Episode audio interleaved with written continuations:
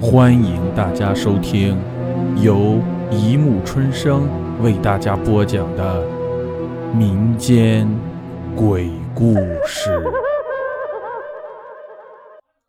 第二百八十五集《亡灵游戏四》。邹之平小心谨慎地从抽屉里取出一张白纸，平铺在茶几上。然后又取出一个和张可正唱包中一模一样的木偶，轻轻地放在那张白纸上。奇异的事情就在人偶接触白纸的瞬间发生了，那张白纸的四分之一立刻浮现出了图案。张可和郑畅惊呆了，傻傻地望着那张变化诡异的纸，目瞪口呆。也许我说出来你们不信，所以决定让你们看到实相。或许这样更真实，更有说服力。邹之平长长呼了一口气，像是要讲一个颓长的故事。在日本有一个流传很久的故事，在平安时代中期，在大江山一带住着一个叫做酒吞童子的鬼王，他有着一副漂亮英俊的面容，时常出走山门，骗取年轻女子，然后再将其杀死，吃肉喝血。有一日，酒吞童子竟然掠走了池天中纳言的女儿，天皇很着急，便派了源赖光去追杀酒吞童子。源赖光不负众望，终于将酒吞童子杀死。可是他却忘记收走酒吞童子的尸体。邹之平讲到这里，突然不说了。张可和郑畅听得一头雾水。张可不解地问道：“这跟人偶有什么关系？你们仔细看看你们的人偶。”其实雕刻的正是酒吞童子的造型。邹之平说着，拿起自己的人偶。其实酒吞童子的原型非常可怕，是一个身高丈许、青面獠牙的厉鬼。当时源赖光离开大江山后，据说有一个阴阳师带走了酒吞童子的尸体，并将其封印了起来。这人偶就是用来封印酒吞童子的。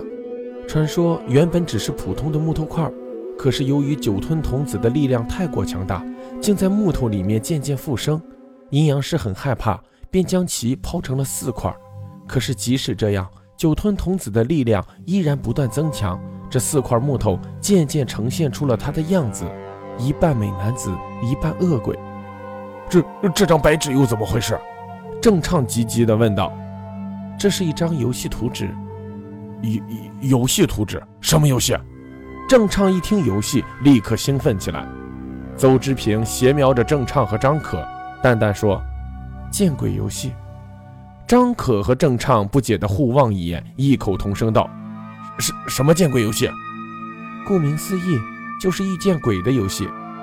邹之平冷冷地答道：“遇见鬼的游戏。”郑畅险些笑出声来：“这骗谁呢？”邹之平苦笑了一下。我知道你们不信，最早的时候我和表姐也不信，只是有一天事实改变了我们的想法。那天早晨，我的父母和叔叔婶婶都不见了，桌上只有这张白纸和四个人偶，他们去了哪里？张可疑惑地问道。这时，一直坐在邹之平旁边的表姐突然冒出一句话：“他们都去见鬼了。”张可被这句阴沉的话惊得一抖，随即不屑地说。见鬼！你以为这样就可以吓倒我们吗？呃，就是。如果真是那样，你们为什么还要留着这些人偶？为什么还不丢掉？郑畅附和着。因为我们根本丢不掉他。他既已认定了我和表姐为玩家之一，你们也一样。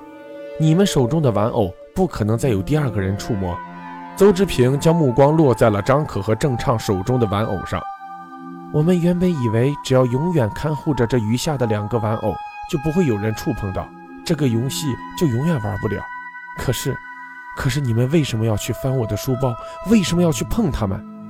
现在一切都为时已晚，你们和我们都成为了这个游戏的傀儡，没有人逃得掉。你你胡说什么？这个世界怎么可能有鬼？怎么可能有这种见鬼的游戏？郑畅还是不相信，不依不饶地反驳着。那你敢玩吗？邹之平突然打断了郑畅的话，郑畅哑口无言，他咽了口唾沫，不知所措地望着那张诡异的游戏图纸，心中突然间惴惴不安起来。这时候，张可突然站起身，一把拉起郑畅，快步走出邹志平的家。天已经黑了，路灯通亮。郑畅，你相信邹志平的话吗？张可突然问郑畅。郑畅一愣，呃，当然不相信。不过，不过什么？张可期待着郑畅继续说下去。嗯，不过就是感觉怪怪的。郑畅说着，又拿出自己的人偶。呃，张可，你再摸一下看看。